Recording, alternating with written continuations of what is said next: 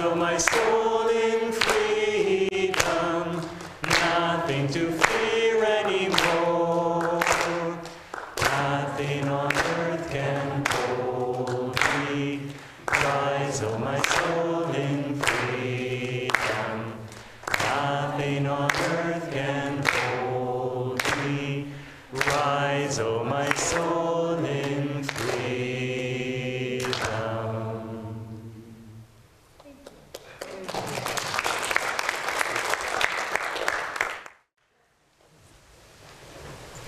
Among other things, is a choir director, so uh, since you've all volunteered to be in the choir now, he'll let you know when the rehearsals are.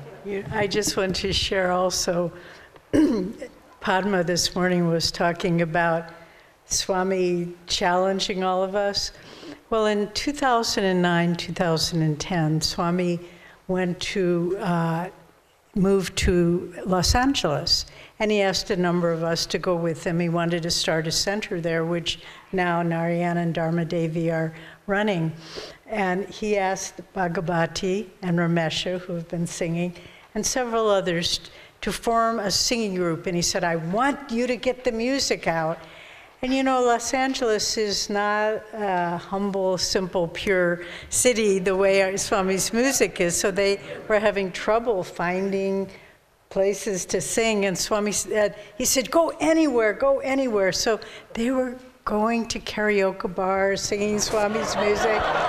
And then they told me they, he, and then finally they said, Swami, we have nowhere to go. And he said, just go sing in the park, sing under a tree. So they went out in the park and they just sang under a tree. But Swami's music got out in Los Angeles. So thank you for your sacrifice. So now we have some wonderful, I shouldn't say sacrifice, thank you for the fun you had Yes. in bringing Swami's music to Los Angeles. So we have a number of questions that were submitted online, but we also want you to have a chance to ask questions from our live family here.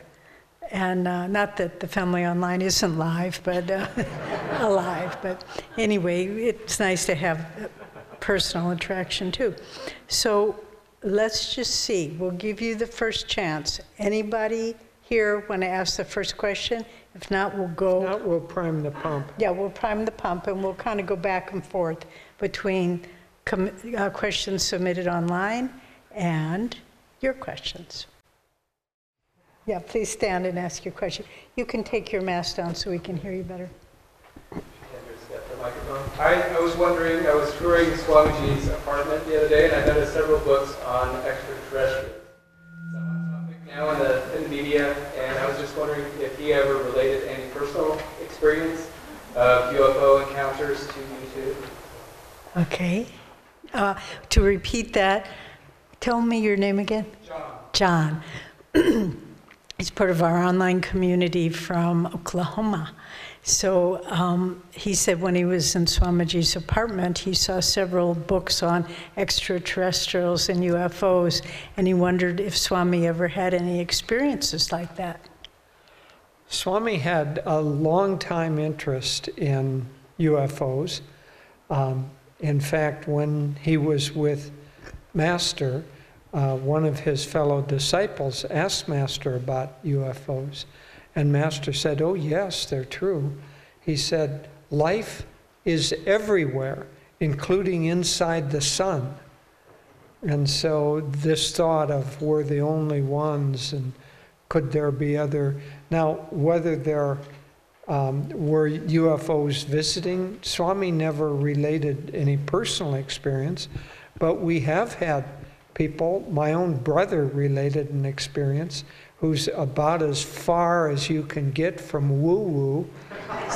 Um, and, and he had an experience where a UFO, a disc shaped thing, came over him, lights blinking over him while he was driving, uh, went about a quarter of a mile ahead of him, and then just stopped and hovered there. And he stopped his car, watched it for about a minute, and then it just took off.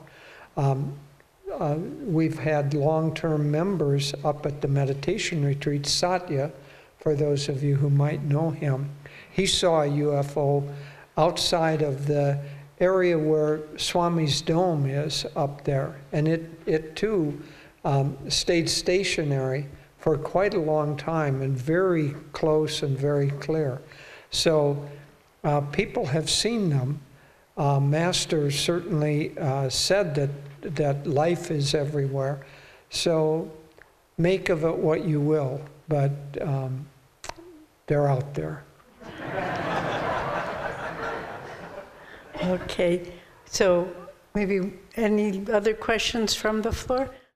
And Yeah. say where you're from as well, because it's It- most impressive. Yeah, and I'm here for the pilgrimage and the spiritual renewal week. So And where are you from? uh, I live currently in Glastonbury, Somerset, in UK. Okay, okay. Yeah, um, and and originally from Moldova. um, I've got a question about the second coming of Christ. I know there is a book. I haven't read the book yet, but uh, I just wanted to, uh, to ask if you wouldn't mind elaborating on what has been passed on about about the second coming Christ, and uh, just to share if you have any personal insights on this as well. Master spoke about it, and he said the second coming of Christ actually is his, he called his mission to the world the second coming of Christ because it's the Christ consciousness that he came to awaken, not the person, but through the techniques of meditation and Kriya Yoga, we all awaken the Christ consciousness within us. And so he said the second coming of Christ is when all of uh, his disciples awaken the Christ consciousness within them. But I've often wondered, and this is pure speculation on my part, Master never said this, very careful not to say it, but you know, he spoke of when uh, the Christ child was born, baby Jesus in the cradle, the three wise men were Babaji, Lahiri, and Sri Yukteswar. And then that kind of begs the question well, where were you, Master? And where was he indeed? And so the second coming of Christ may have two meanings. It may be that perhaps he was that incarnation, although he never ever said that. But it just, it, it's kind of interesting to connect those dots. And so it may have the awakening of people seeking God into Christ consciousness, and it may be the reincarnation. One time, Swami asked Master, Were you Jesus Christ in that life? And Master said, What difference would it make? Very interesting answer. Um, if you're interested, first of all, there are several books by Master and by Swami. There's also a course online that uh, Brahmachari Sagar, who spoke yesterday, um, he teaches, and it's uh, very, very well received. So, if you're in- Course on. A, a course on Christ and the mystical teachings. The Bible is filled with mystical teachings that reinforce everything that uh, that we that our path teaches. Master taught that all true religions uh, meet in in uh, the pathway to self-realization.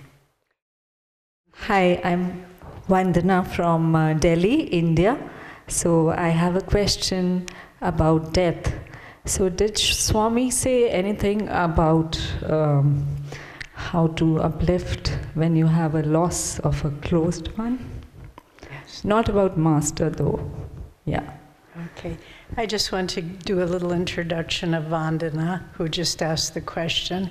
She is a very highly, re- you can sit down there, very highly respected physical therapist and chiropractor, and she has several clinics in uh, Delhi area, Gurgaon, Delhi. She goes all over the world lecturing, and she's very kind. She treated Jyotish and me when we were in India, and a few years ago, Nayaswami Shivani from Assisi was in India, in Rishikesh, and she fell and broke her ankle and was in a wheelchair. And Vandana went up to Rishikesh and helped her for three weeks, just every day. So she's a very beloved friend, and if you see her, Give I- her, give her yeah, energy. I can attest personally that there was a time about three years ago when I was having real shoulder pain and almost a frozen shoulder. I thought I was going to need to get a, a operation, but Vandana treated me, and there's absolutely no no pain at all anymore. So um, anyway, okay. So the question on on how to work with grief. Um, you know, there's a process of that is right and that can, there's so many things in life that it's, some of it is right, too much of it is wrong. Ice cream, donuts, coffee, grief, you know. Um, we, we do have to have a period where we, our hearts are hurt when a dear friend or a loved one or a family member passes. And there needs to be a time where we are honest in the feelings that we have. We're going to talk, there's a question here, an important one about stuffing emotions. So we can't stuff our emotions. We, we do need to recognize when our hearts are hurt. In the autobiography, Master describes how, after the passing of his mother, he spent a couple of years. Of course, he was younger, he was 12 at the time, but where daily he would go out under the tree and weep for his lost mother. Um, then it was fulfilled for him in a vision of the Divine Mother. And that had a spiritual purpose. So also for us does the loss of loved ones. It awakens in us a longing, a deep love, and sometimes it awakens in us, if we're devotees, an exploration and a deeper understanding and of acceptance of what happens after death, of the soul going to the astral plane. But it is not good to stuff the feelings of loss or, or you know, feeling that you've lost something that is very dear to you. On the other hand, there comes a point where if you keep dwelling in that emotion, that it then begins to pull your energy down. At first, it lifts you up. Many things are this way in life that at first they lift you up, and then if you cling to them, the energy, it's as if like a ball thrown in the air. At first, it rises, then it reaches its peak, and then it begins to come down. And many emotions are like that, that, that they rise at first, but then they begin to draw you down if you cling to them. And so, with grief, go through the natural process, but don't artificially continue it any longer than needed, and try to, as much as possible, with all emotions, bring them up to the spiritual eye, from the heart to the spiritual eye, and offer them up. And also, Master gives a number of techniques for communing with lost loved ones so that it isn't like a severance, it's a continuity. And he said, and I really like this thought, I've been having lost two dear friends in the past six months. He said, every time you send your lost loved one love, it's like a river of joy flows to them. And so that's a very nice, it, it's living. There isn't a severance. That's the important thing. So if we approach grief and loss in the right way, understanding that the, the, the continuity between soul friendship and loved ones is never severed, it actually can become a vehicle for spiritual growth rather than, oh, I lost this and I lost that.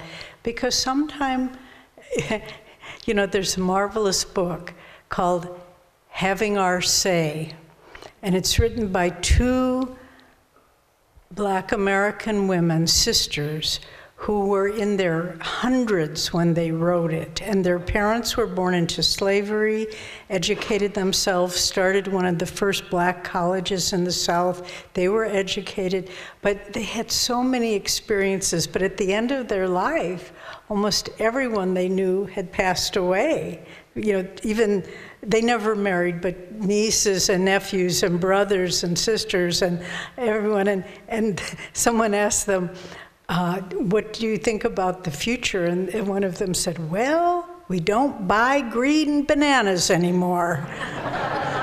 but, you know, we'll all get to that point where they're all gone. But we have to realize that it's like, the, the continuity between this world and the next. And um, we've been there, we've been the little ones, we've been the old ones, and it just goes on and on. Someone, my brother, recently sent me a picture of me that I hadn't ever seen when I was about seven years old. And I looked at that picture and I thought, cycles and cycles. There I was a little girl starting off in life. Now I'm 70 years older than that. And yet it, it's just all, it's really quite lovely and it's quite expansive. So you don't have to uh, think of it as loss and a door that's closed forever. I know many, many people have told me experiences they've had with loved ones who have passed away, telling them of their life in the astral world, telling them to how much they're enjoying themselves and how much they're freed from the suffering they had in the body towards the end of their life. So, really, the the wise person looks at death and loss and grief with the understanding that it's all part of the cycle of soul evolution, and love and soul connection never, ever is severed. For all of us, you know, on the astral plane, people are drawn together according to the vibration that they have. So, if we're all in harmony with the vibration that's here, Swami is up there with the ones who are preparing the way. We're just going to go and be in another community with them as long as we want to. If we want other experiences, then we'll have that. But if that's the natural vibration, we'll all be together up there. And I'm convinced that we've been, most of us, together many, many times already. That's why there is a sense of immediate friendship and um, kind of comfort uh, in each other. Okay, we can't, we've got a bunch of questions, so we can't dwell too long on any of them. But we'll come back to uh, questions from the audience. Several mature devotees recently remarked that they were, are disappointed where, with where they are spiritually. Some have expressed shame about it. They expected at this stage in their life that they feel more spiritually free or advanced, less reactive, more peaceful, content, and free. All know the importance of sadhana and seva. Some share their sadhana is strong, others not so much. Some actively serve, while others, less capable, offer prayers, etc. Some are isolated or isolating. What encouragement and advice could you offer? Well, this is a complex question and a very real issue. You know, there is a seed of discontent in our hearts that simply will not go away until we're united with God. And so there's a divine sense of disappointment, one might say. Shouldn't be really disappointment. It should be a sense that you're still striving to achieve something. Now, how you're striving is very, very much less important. Whether you're meditating a lot or not so much, serving outwardly or not so much, that's less important than the desire in the heart to reach God and also to serve. So the balance of those two. There's a beautiful affirmation by Swami. In fact, I'm going to write a blog. I don't know whether it's my next one or not, but on the power of affirmations. But there's a beautiful affirmation that says, I go forth in perfect faith in the power of omnipresent good to bring me what I need at the time I need it. Now, most of us think of that in material senses. Well, I'll get, I'll get the money that I need or I'll get the help that I need. But He will bring you, God, omnipresent good, will bring you the spiritual experiences that you need at the time that you need them. In, uh, uh in the meantime, our job is just to keep doing our job as best we can. And so the encouragement is keep, keep at it. When you're assailed by disappointment, try not to let it bring you down, but rather to motivate you to say, okay, let me keep trying. And God, He knows what I need when I need it, and He will bring me those spiritual experiences when I'm supposed to have them. We struggle with, to a certain extent, unrealistic expectations. You know, we think that, gee, I started on the spiritual path when I was whatever, 22 for me. Uh, many of us were about that age, 22, 23. And here it is, I'm not going to say how many years later. and I'm still not enlightened. Well, my friends, we have lived many, many, many lifetimes. So, in one lifetime, it's better to think of it as one day in third grade and the next day in third grade, not the last, you know, we only have one lifetime and now we're going to be free. It's incremental process, but we're on a great, great path with a great, great master. And I honestly don't think there is a better path, certainly not for those who are drawn to these teachings. Kriya Yoga cleans out the spine. Meditation uplifts the consciousness, as we've been talking all week. And just keeping at it gradually we are going to be free. But if we have unrealistic expectations about how fast that should happen, or whether it should happen simply because you've meditated for however many years it is, it's a, we have millions and millions of lifetimes of misbehaving to overcome those samskars in the spine. So let's just keep at it and have faith in God. Also, it's very, very difficult to be able to assess our own spiritual progress.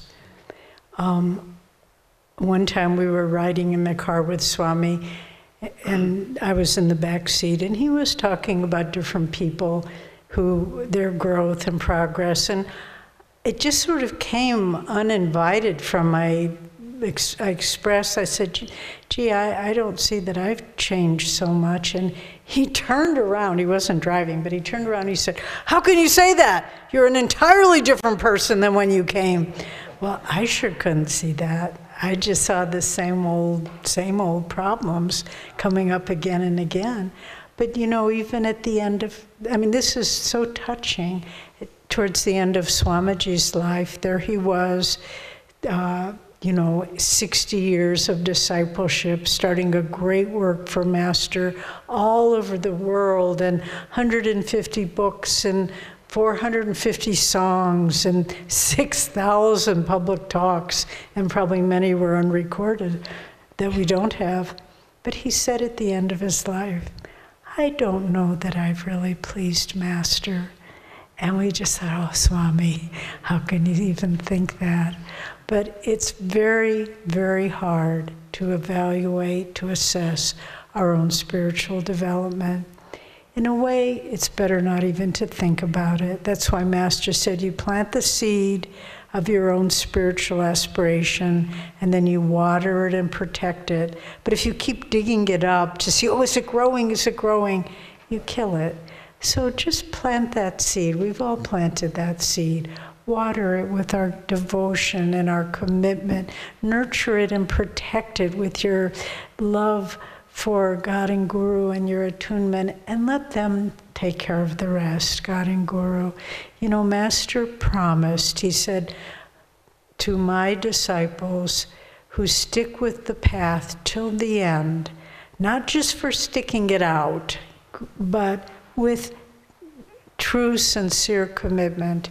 He said, I promise that I or one of the line of gurus will come and spiritually usher you into the higher plane, personally usher you into the higher plane. So that's a pretty big promise.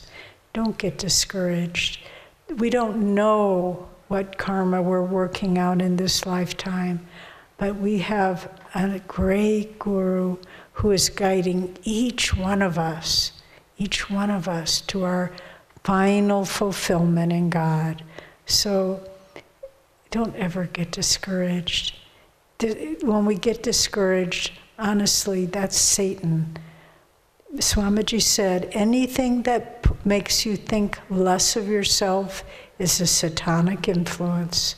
So when those thoughts come, just say, Get thee behind me. I don't know, maybe the technology is out there, but what would be really nice is to have a little picture frame in our meditation room that has a little electronic button. And every time you get discouraged, you hit that, and Swami's lecture on laughter comes up. okay. As we uplift ourselves, a strong drive to uplift the world through specific and maybe yet not, not yet thought of ways fills my body and soul with energy that needs to go somewhere to fulfill our Dharma for serving Master's mission. What can you say about sharing, dispersing our good karma, and fulfilling our Dharma of being part of this movement now that an even greater fire is lit within us? Well, just to answer briefly, um, we all need to be on fire to share these teachings, but it can be done in many ways. It can be done in humble, obscure ways. It can be done in big, public ways. God doesn't care. But as practical advice to this person, I have seen when people try to go off and start a big work for a Master, it's very, on their own, it's very, very hard. Swamiji was like the uh, prow of a boat, of a great ship, and he cut through the waters, the turbulent seas, and he enabled us to continue that work. And we're very aware none of us could have done it on our own. And to be truthful, Swami couldn't have done it on his own. We were talking about past lives, and we often laugh that when Swami was coming down to earth, he said, I'm going down, who's coming with me? And we said, We'll come, we'll come. And uh, we started this work. But if you feel this desire, compelling desire to help spread Master's work, try to merge it with the Ananda flow rather than trying to branch out off on, on your own. And the beauty of Ananda is it's so open. So many ideas are possible. If someone comes and says, to our Los Angeles leaders. I'm Narayana and Dharma Devi, who are sitting right there. I really feel I want to do this. I've seen our leaders again and again say, well, let's see how it, we can help make that happen. But if you just say, I'm going to go and do this on my own, it, you won't have the kind of wind in your sails to really pull it off. Yeah, I would just add a footnote to that. You know, if there's something in your immediate environment that's calling to you for help, uh, maybe there's a little venue where you can teach meditation or do something. By all means, do that. But uh, what Devi's talking about is it's very, very hard to expand out beyond your natural circle. It takes a lot of magnetism and a lot of energy, and most individuals do not have that. Ananda does have that, and so by serving in, in harmony and in cooperation with others, if you want to be part of a bigger work, then, then that's possible. We have hundreds of ways of serving. If you're interested, get in touch with uh, Jatindra and Sagar, who are working with the um, online and the virtual community. And there are many, many ways of, of serving. So Um, maybe take question from the audience? Yep. I am Liliana from Argentina, and oh, it sounds so. It's not that loud. Yes. um, I want to ask you what you think, or how do you can help uh, somebody that killed himself? I mean, suicide, suicidio, suicide. Yes. Suicide. What do you think about that? How can we help somebody or that is gone already? Uh, uh, tell me something about it. Okay. Thank you. Yes, this is a tragic situation in the world. There are many suicides, and the tendency is growing. Um, and it's, it's hard to know what to do. The obvious thing to do is if there is any sense that you know of someone who is headed in that direction, do everything that you can to uplift their consciousness. Many times, what's happening, and Nirmala today talked about it, is people are spending too much time on the internet and connecting with downward pulling energies. And I know it's not possible, but the best thing that we could do for someone who is um, in that condition where they're they're doom scrolling all the time is get them away from electronic um, devices and get them out. If there's any potential to get a person serving, then the energy, the positive energy flows. So, what we're really struggling against is a downward pull and a collapsing energy inward. And as long as that keeps going, then people will lose hope and they'll lose the desire to live. And so, whatever we can do to reverse that flow, and if it's possible to help somebody serve others um, and get out of the thinking about themselves, that's, that's the best. There are also problems with drugs and alcohol that exacerbate that. Anything we can do to get people away from that, it's good. Um, if you can help get that person in a positive environment, then that can be helpful. But the, the key is to get a positive flow of energy going in order to counterbalance the negative collapsing energy. Also, reach out to professional help if you can, because there are often uh, things that can be done uh, medically or technically um, that, that those of us who are just wanting to help uh, aren't able to uh, do on our own. But if someone you know or love has already committed suicide, how can you deal with that? Well, you know, a lot of the traditional Christian religions call suicide a terrible sin. That's not how the yogis see it. Um, it's not good karma to take your life, it's bad karma, but it's not, you know, you are forever doomed and damned to hell. In fact, this is a slightly strange story, but some of us remember. uh, in the early years of Ananda, there was a woman who came to stay here, and she had struggled with extreme depression since childhood and um, just attempts at suicide. And she came here for help. And we, we did what we could, and we tried to help her. We had people with her pretty much constantly, and just trying to uh, change her diet, get her to do more positive things. And then after some time, she left, and we kind of lost touch with her. And then we heard, after a few years, that she had taken her life.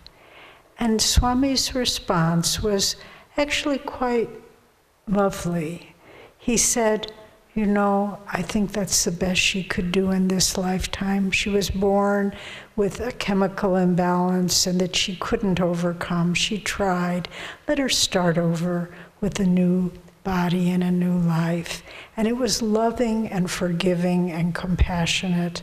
So if we know of someone who has committed suicide, send them your love, send them hope. Say, next time it will be better. And, um, you know, Master says that when people commit suicide, they're often, when they're their next birth, they won't live very long. They'll be maybe a stillborn child or die in early infancy because they've denied life. And so they have to affirm life to have a long life. But it's, it's just an act like any other act. It isn't the soul is forever damned and condemned. Also, we have uh, a member of the community, Gopal, who has extensive training in suicide prevention, and he's thinking of doing uh, an online course in that. So it, it would be good to do and, and very helpful. So Nectar had a question. Yeah, my name is Nectar and I'm from LA. And since we're talking about death, I couldn't help but think about during COVID, um, myself and so many of us lost loved ones at a time where we couldn't be with them to comfort them. Um, there's part of me that feels guilty to this day. It's been almost uh, not quite two years. So, how can I overcome that guilt feeling that I wasn't there um, at, the time my mother left her body? Mm. Thank you. Well, you have to first accept that you didn't have a choice. It was not something you were ignoring your mother. You just weren't allowed to be there. And secondly, when the soul is close to the end, and in fact, there's a question in the, from the online group if you're in a coma or heavily medicated at the end of your life, are you still conscious? Well, the soul is conscious, and your mother knew. Try to remember that. Your mother knew you, you were sending her your love, that you wanted to be there. She knew that, of course she did. And there's no need for guilt. You know, my mother died a number of years ago, not of COVID, but of another disease. We'd been with her, um, you know, pretty much round the clock, but that night we went back and slept. And she passed away that night, and we weren't there. And I just thought, oh, if I'd only stayed that night. Did it matter to her? I don't think so. She knew we loved her. Your mother knows you loved her. So just really transmute that feeling of guilt into sending your mother joy and love and say, I look forward to seeing you again, Mother, in a realm of light. So.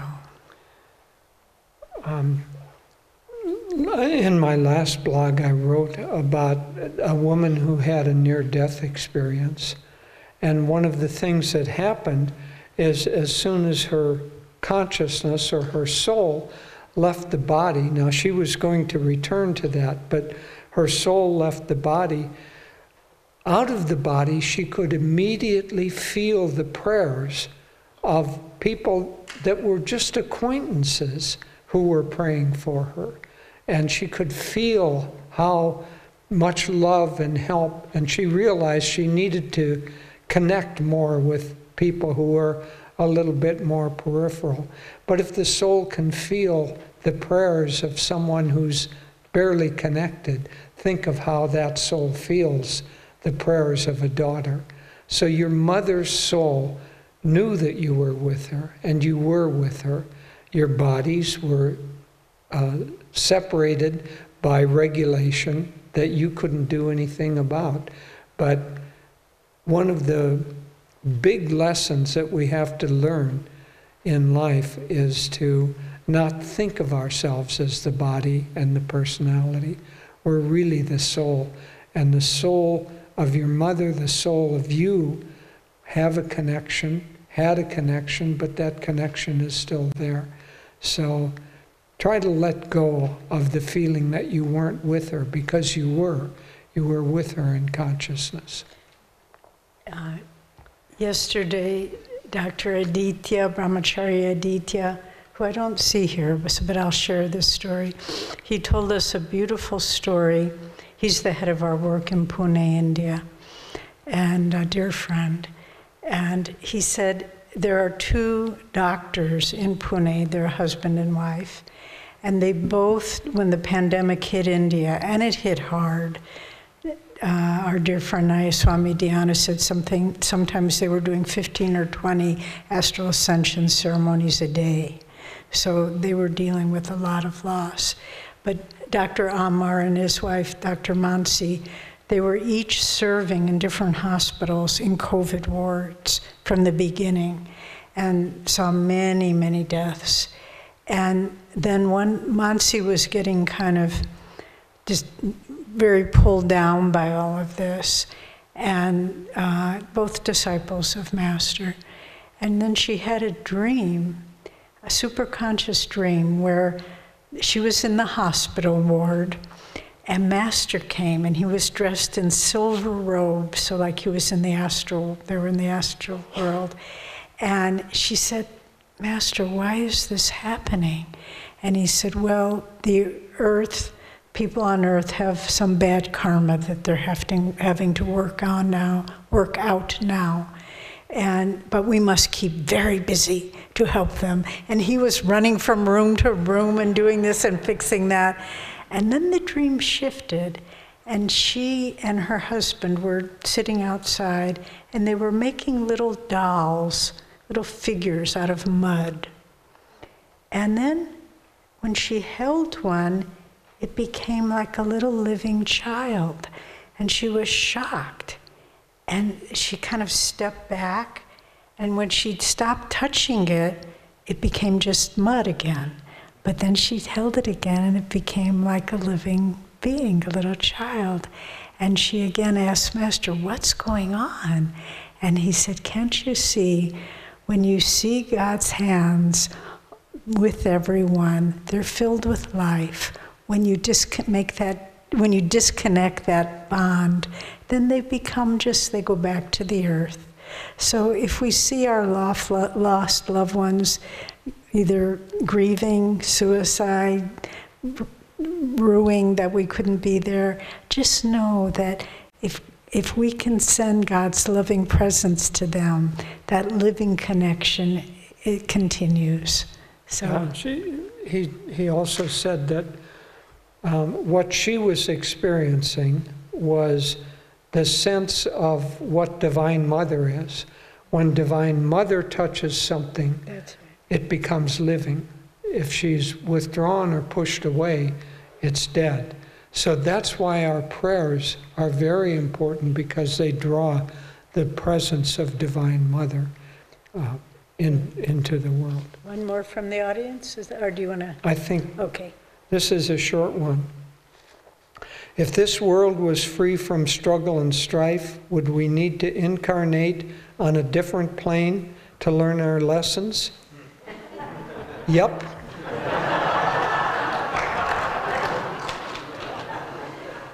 In fact, Master said that we actually do incarnate on different planets. And this has always seemed a little bit mean to me, but he said, otherwise we would catch on too quickly. and so, at, at least at this point, I don't think that this world is close to being free from struggle and strife, so I don't think we're going to have to worry about that. I want to do this question, and I was just laughing at something inwardly at something Narayan said this morning during class, quoting a beautiful soul, Sam Padani, uh, who is a deep disciple of Master, reading Swami's book, saying, um, a letter saying, "Gosh, I would just say, figure it out yourself." We could do that too, you know. Yeah. figure it out yourself. Okay, but so this question is. Recently, I recalled an extremely difficult and traumatic experience from the past. Intellectually, I can understand some aspects of it, of what happened, but the difficulty lingers. I feel I should forgive this person and have tried to offer it up many times in my Kriya practice, and yet the memory of this experience still causes me pain. Any additional insights or suggestions for transcending this experience and finding freedom? This is something we all struggle with, just whether it's forgiving someone or just recalling a traumatic experience and how to let it go. And Master gives some pretty strong advice. This is uh, quoted from a talk he gave. Memory was given to man to reproduce good. To abuse the power of memory is harmful. To think hatefully of another person because of some remembered injury he inflicted on you is a misuse of memory. One should not bring back any wrong thought and relive it, for then it will stay longer in the mind. Memory was given to us to keep alive only life's good experiences and lessons. Get rid of wrong thoughts by avoiding recalling them. If they come to mind in spite of you, refuse to entertain them. Let me repeat to remember bad experiences and dwell upon them is, an abuse of God's gift to us of memory. Pretty strong. So when those thoughts come, just let them, don't entertain them. Just say, okay, there you are again. But I also recently read a technique that uh, is extremely effective that if you have any memory of pain or suffering, don't, so Master says don't entertain it. But another way to do it is to go inside of it. Instead of just feeling the emotional reaction, when your mind is very calm in meditation, go into that pain and suffering and sit in the middle of it and realize it has no hold over you. It's just, it's just like bursting a bubble. And this is extremely effective. Master says if you do this repeatedly, you will find great freedom. So when if you have negative associations with anything, feel get first do it when you're centered in your spine in meditation. Hold the mind there and then go inside that experience and sit in it and feel your freedom. Nothing on earth can touch me. Rise, O oh my soul, in freedom. It's one of Swami's songs. Um, yeah, a couple of things. one is that so, probably going to sound a little bit like tough love, but dwelling on past hurts only strengthens your ego. And if that's what you want to do, then dwell on them. Um, if you want to lessen your ego, then you need to recreate new pathways in the brain because Master talked about grooves in the brain and how if you keep running the needle through those grooves, they grow deeper and deeper. Today, eh, eh, with more modern terminology, he would talk about brain circuits the more you run the energy through a particular brain circuit, the richer and faster the neuron connections happen.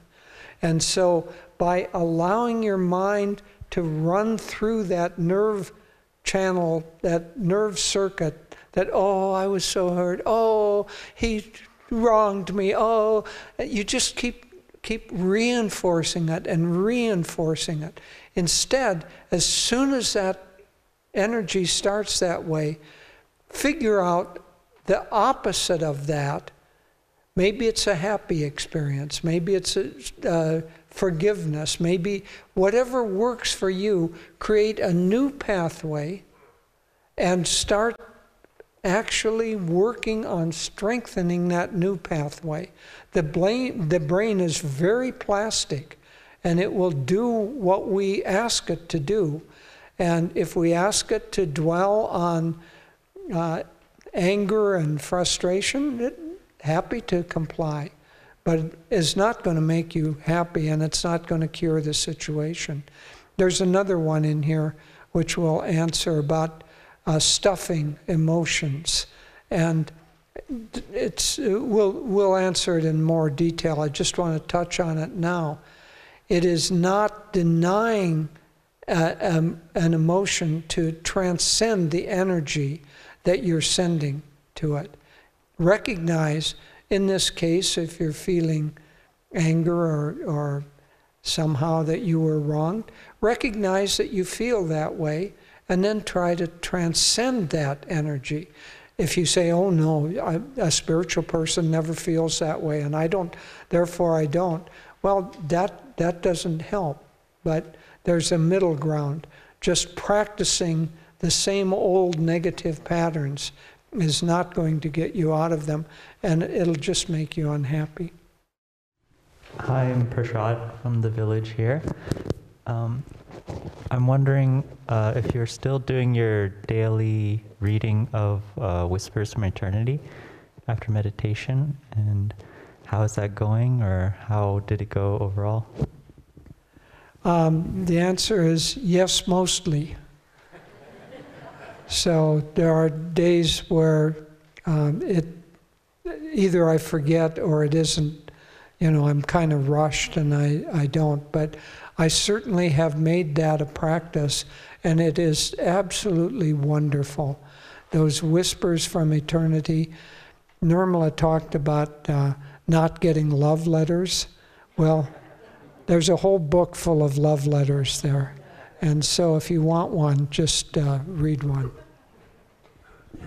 I do find that I'm slowing down in the sense when, so what Prashad is referring to is in earlier classes, Jyotish and I said that we, um, after meditation individually, we each have a copy of Whispers from Eternity next to us, and uh, we'll go through the book and read one. And at first, I would just sort of be marching along, reading a different one every day. But now I find I've like I'll get to one and I'll think, oh, I don't even get half of the blessing of that. And so I'll read it over and over and over again. So I'm making less progress through the book. But I think I'm uh, going deeper into the meaning. The one I really got stuck on was number 103, which Master said you should read it over and over till your mind is filled with those thoughts. And I, I see why. So, Anyway, yes, thank you for asking. Good evening, all. My name is Bhagyashri. I have been. I have come from Pune. Uh, I just uh, had one question. In the morning, uh, Nayaswami Padmaji very beautifully explained ego transcendence. I was just thinking how we can catch ourselves before we go into that egoic track. Like many things are happening and we don't understand. We are actually on a egoic under taking that reaction or taking that situation egoically. So how we can catch ourselves before we pass through that and then learn that it is i am on a egoic side or it is not a right side? Okay. There's no simple answer because there are a hundred ways to approach it But the essence of it is the essence of this week. If we can keep our mind and our hearts uplifted, then we will either not, the mind won't go to those things, or if they go, we'll transit out of them very quickly. So it really depends on um, techniques, attitude, devotion, love, service, all of those things. But the whole essence of it is to keep our mind and our hearts uplifted. And if we do that, we dwell in the house of the Lord, and the Lord will help purify our thoughts. Another very helpful technique, uh, Sri Yukteswar first demonstrated it with Master after he had given him in Autobiography of a Yogi in the chapter on experience in cosmic consciousness. After master had had that profound experience of oneness with all creation that he'd been longing for all his life Sri Yukteswar said now let's go out and sweep the balcony. We must keep our feet firmly planted in the ground for there is much work to do. And they did. And uh, Swamiji said Master did the same thing with the disciples at Mount Washington. When he would, at a certain point in Master's life, he would meditate with the renunciates there. And then after the meditation, he would say, Now let's go out and sweep the walkways. And so the point of that is we need to build a bridge between the feeling of soul identity that we have in meditation and the more ego limited identity we have when we go about our daily life. So it's a good practice. Uh, Jyotisha and I do this. When you finish meditation, do something that doesn't require much thought, that's rather simple but serviceful, and then try to keep the same consciousness in your mind as you're performing that action, sweeping or folding laundry or making a bed or whatever it might be, uh, that you had in meditation. And the more you build that bridge, the more you practice that, that bridge becomes like a great, uh, what do they call that, a suspension bridge that just goes over the gulf of delusion. And you realize that you've been living in a state of soul awareness all day long. So we start by building little bridges. Okay, I'm going to read a question here um, because it's an important one. I have a friend who says during his time at Ananda, he, quote, stuffed and ignored any negative feeling out of fear that he would be judged by a culture that prioritizes maintaining positivity exclusively. He goes on to say, quote, affirmations are great and powerful tools, but I also need to fully acknowledge my difficult feelings and work through the shame I experienced by having them. It has been so freeing to begin to accept myself as fully human, end quote. I wonder if you have suggestions how to respond to this line of thinking after today's uplifting class it seems like all we need to do is smile, laugh, serve, and love God. But my question is how do we know if we are serving our guru or serving our ego? So, complex and delicate question. First of all, um, we do need to accept and recognize that we have negative feelings.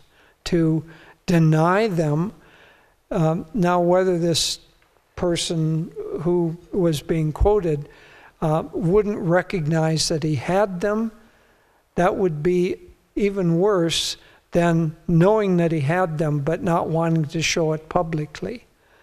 Um, if the fear is that you're going to seem out of tune or weak if you show um, difficult or negative feelings, um, find a friend or two who won't get too uh, bent out of shape by you sharing your difficulties with them.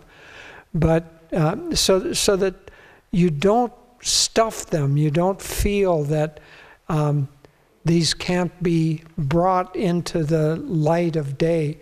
We need to accept uh, where we are and the feelings that we have as a starting point. The problem comes if we make that our end point. Because if we keep kind of stuck at the same place, so what is all this stuff about affirmations and positivity?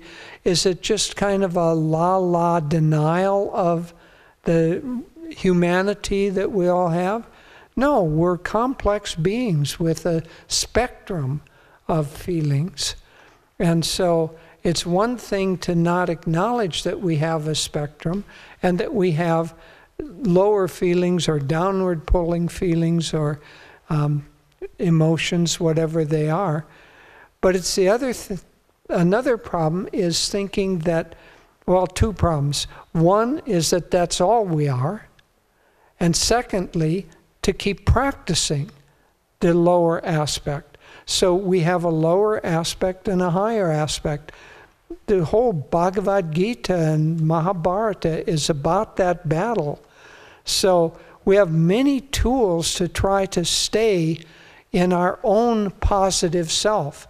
That's very different from, oh, I'm just putting on a funny face and but my real self is something else.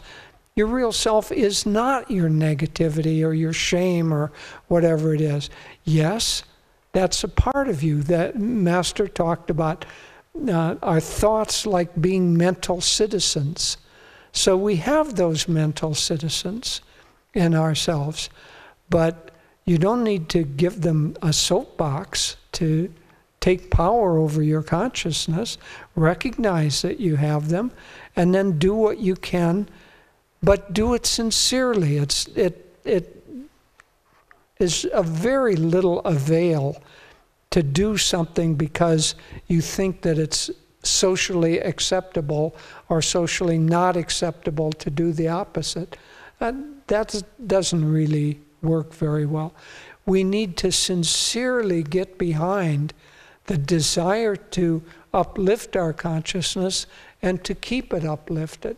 And then, if you're sincerely des- behind that, then all the things that we've been talking about become tools to help continue that. But you can't do it falsely, and you can't do it only because um, of some sort of being politically or, in this sense, spiritually politically correct. Um, we, we, have to, we have to be real, but understand that our reality extends not just to the depths of our consciousness, but also to the heights, and we'll be happier and freer in our own thinking if we emphasize the upward direction. Yeah, I don't, it's well answered, Jyotish. I don't have much. So maybe we'll take one more question from the audience if there is one, and then we'll say, yes, go ahead. Hello, I'm Andrea. I live primarily in the Ananda Assisi community. Um, I just wanted to say, Jyotish, especially, that I've it's delightful, and I've really been inspired by watching your creative process carry through these years. And I especially love the picture that you put in the uh, folder for the guests this time. It's beautiful. But I wondered if you could tell me a little bit about your, when you paint, when you go to paint, do you um, just go to, to it when you feel like it, or is it something that you have to sort of encourage yourself and do it, and then the flow comes after? Well, um, if I could go to it when I feel like it, I probably wouldn't be here tonight. our, our lives are actually quite constrained by and so I get very little time to paint. Um, and I've just come to accept that. Um, but I enjoy it a great deal. And I, I guess for me, it kind of builds up the desire to do something nonverbal and creative. And then when that gets too overwhelming, then I give into it and push aside any other duties. Um, but it's a balance, you know. We all have a certain certain subset of things that uh, give us energy and enjoyment, and we do need to um, to be creative and to do some things that are in our life just because they give us enjoyment. If we are constantly just serving, and especially if we're serving with a kind of a sense of, I don't know, negativity toward it or, or a little bit of resentment that we are called on, that doesn't do us much good. So it's better to take a break and do something creative. But um, it's it's also something that Swami very much encouraged in me. He said, "You're too mental, and painting will help you uh, work with your intuitive side more." Okay, I think uh, maybe we'll call it a night. And thank you so much for your wonderful questions. And it's been lovely sharing with our family online and here in the temple. And uh, we will see you tomorrow for a wonderful class with uh, three of our wonderful teachers on uh, the guru disciple relationship. Uh, good night.